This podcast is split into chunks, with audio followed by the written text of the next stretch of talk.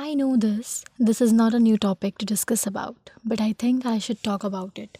Welcome to my channel and you are listening to the खुद से प्यार नहीं किया तो क्या किया का ये है episode one physical self love देखो सेल्फ लव ना एक ऐसा टॉपिक है जिस पर मैं ही नहीं ऑलमोस्ट हर कोई बात कर रहा है आजकल। सेल्फ लव बहुत से तरीके के होते हैं। आज हम फ़िज़िकल सेल्फ लव के बारे में बात करेंगे। मैं आज आपको एक लड़की की ऐसी रियलिस्टिक कहानी सुनाऊँगी, जिससे आप काफ़ी हद तक रिलेट कर पाएँगे। आफ्टर ऑल इनसिक्योरिटीज़ तो सब में ही होती हैं। कुछ मुझमें भी हैं और कुछ आप में भी होंगी। ये बात ना उन दिनों की है, जब मैं कॉलेज में हुआ करती थी। एक दिन मुझे एक लड़की मिली वॉशरूम में and she was continuously crying that time no no she was not my friend she was completely unknown to me that time and no doubt I was a bit scare to ask her about कि उसको हुआ क्या है। पर वो continuously रो रही थी and I was afraid कि उसको ऐसा क्या हो गया है जो वो रो रही है। कॉलेज ऑफ़ हो चुका था क्लासेस भी ओवर हो चुकी थी एंड शाम के पाँच बज रहे थे। मैंने सोच लिया था कि बिना उससे पूछे तो मैं जाऊँगी नहीं। मुझे जानना है आखिर उसे हुआ क्या है। सब उसको देख रहे थे। वो होता है ना, जब ऐसा कुछ हो रहा होता है तो लोग देखते हैं बड़ी गौर से। बेशक उनसे कुछ मदद की उम्मीद नहीं की जा सकती बट बस यूँ ही एंटरटेनमेंट चाहिए होता है उन्हें। Nobody was asking her about कि क्या हुआ तुम्हें। बहुत देर सोचने के बाद मैंने उससे फाइनली उसका नाम पूछकर शुरुआत कर ही दी थी। उसका नाम रेनू था and she was very insecure for her looks मेरे साथ भी शुरू शुरू में she was not at all sharing anything but धीरे धीरे जब मैंने उसे वो कंफर्ट जोन दिया तो she was sharing her feelings with me guys मैं तो ये मानती हूँ ना कि रोता वो नहीं जो कमज़ोर हो, बल्कि रोता वो है जो ओवर थिंकिंग करता है। I had a thought that time कि उसने भी पक्का किसी चीज़ पर ओवर थिंकिंग की है। एंड हुआ ये कि जब वो मुझे अपनी स्टोरी बता रही थी, तब उसने मुझे बताया कि कैसे उसकी बेस्ट फ्रेंड्स और उसके क्लासमेट्स उसका मज़ाक उड़ाते हैं, उसकी अपीरेंसेस का। मैंने उससे कहा कि मुझे पूरी बात बताओ रेनू हुआ क्या है? तब उसने बताया कि उसकी क्लास ओवर होने के बाद वो बाहर बैठी थी। तब कुछ लड़के आए और वो ग्रुप में थे, आपस में बात कर रहे थे। तो रेनू उनके सामने से गुजरी। तो उन्होंने उसके पास आकर, हाय रेनू कहा। वो उन लड़कों को जानती थी, वो दूसरे सेक्शन के थे। तो उसने भी उनको रिवर्ट में हाई बोल दिया। देन देवर स्टार्टेड किकलिंग और रेनू को सब सुनाई दे रहा था। उसने उनसे पूछा भी कि, क्या हुआ? तुम लोग हंस क्यों रहे हो? तो उन्होंने बोला, नहीं तो हम कहाँ हंस रहे हैं? और ये कहकर और ज़ोर ज़ोर से हंसने लग गए। फिर उन्होंने रेनू को देखकर पूछा कि अच्छा रेनू, एक बात बता, तुझे अजीब सा नहीं लगता? तो रेनू ने पूछा, किस बात का अजीब?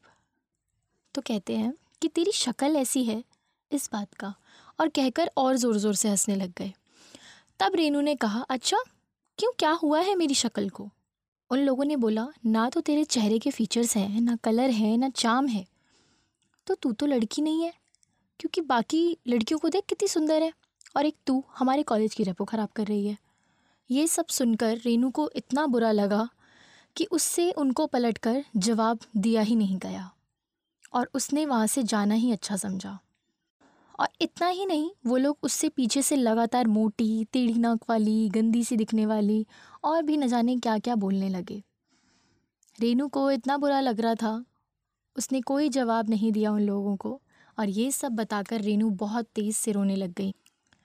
और मेरे मन में बस इतना आ रहा था कि मतलब कितना गलत होता है ना, ये भगवान की बनाई चीज़ को भला कोई कैसे मज़ाक उड़ा सकता है? खैर, लोगों को कौन समझाए?